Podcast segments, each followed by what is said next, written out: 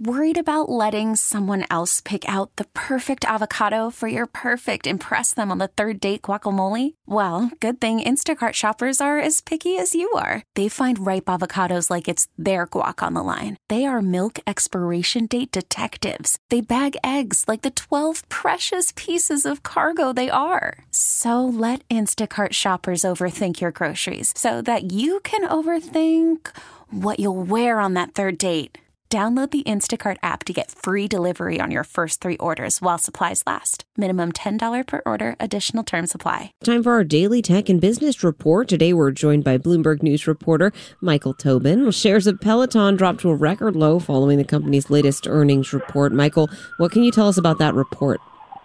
This was a really remarkable earnings report and a really remarkable earnings call. So, once we got on the earnings call, uh, the CEO, Barry McCarthy, didn't go over the shareholder letter. He didn't go over any numbers. He jumped straight into Q&A. And the bottom line is, in his words, this is a company that is thinly capitalized.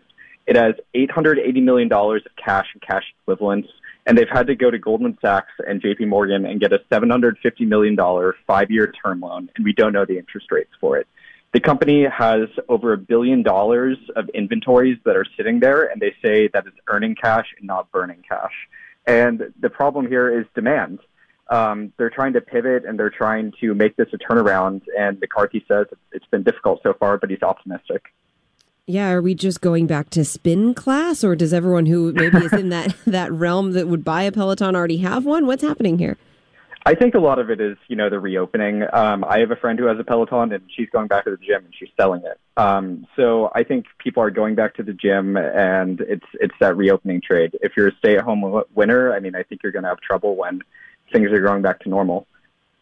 And I have to ask, we, we talked about it a lot. Things like the uh, Sex in the City, um, thing, you know, uh, images of Peloton being possibly dangerous, people being mad at their ads. Are those just fun things to talk about because it's been so dominant, or do you think that the the image has also been hurt by things in the media?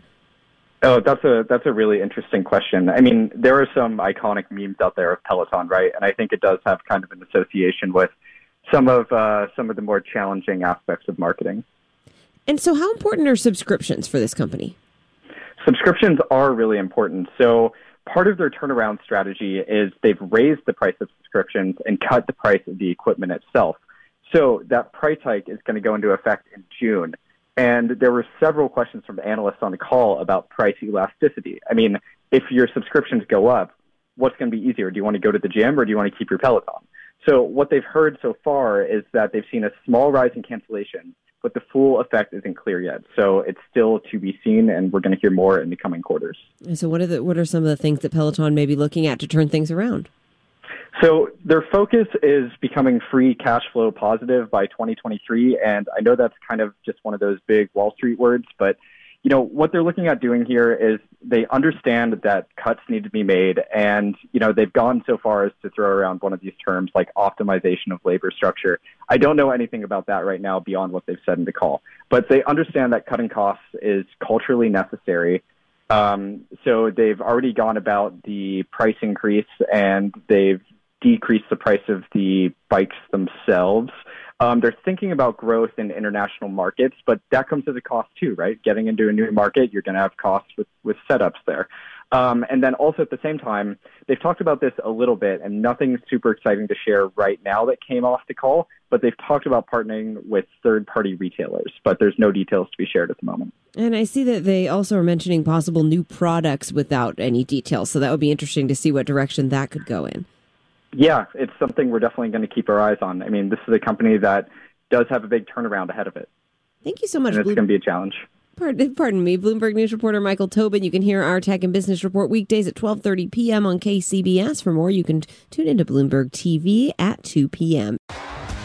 T-Mobile has invested billions to light up America's largest 5G network, from big cities to small towns, including right here in yours. And great coverage is just the beginning. Right now, families and small businesses can save up to 20% versus AT&T and Verizon when they switch. Visit your local T-Mobile store today.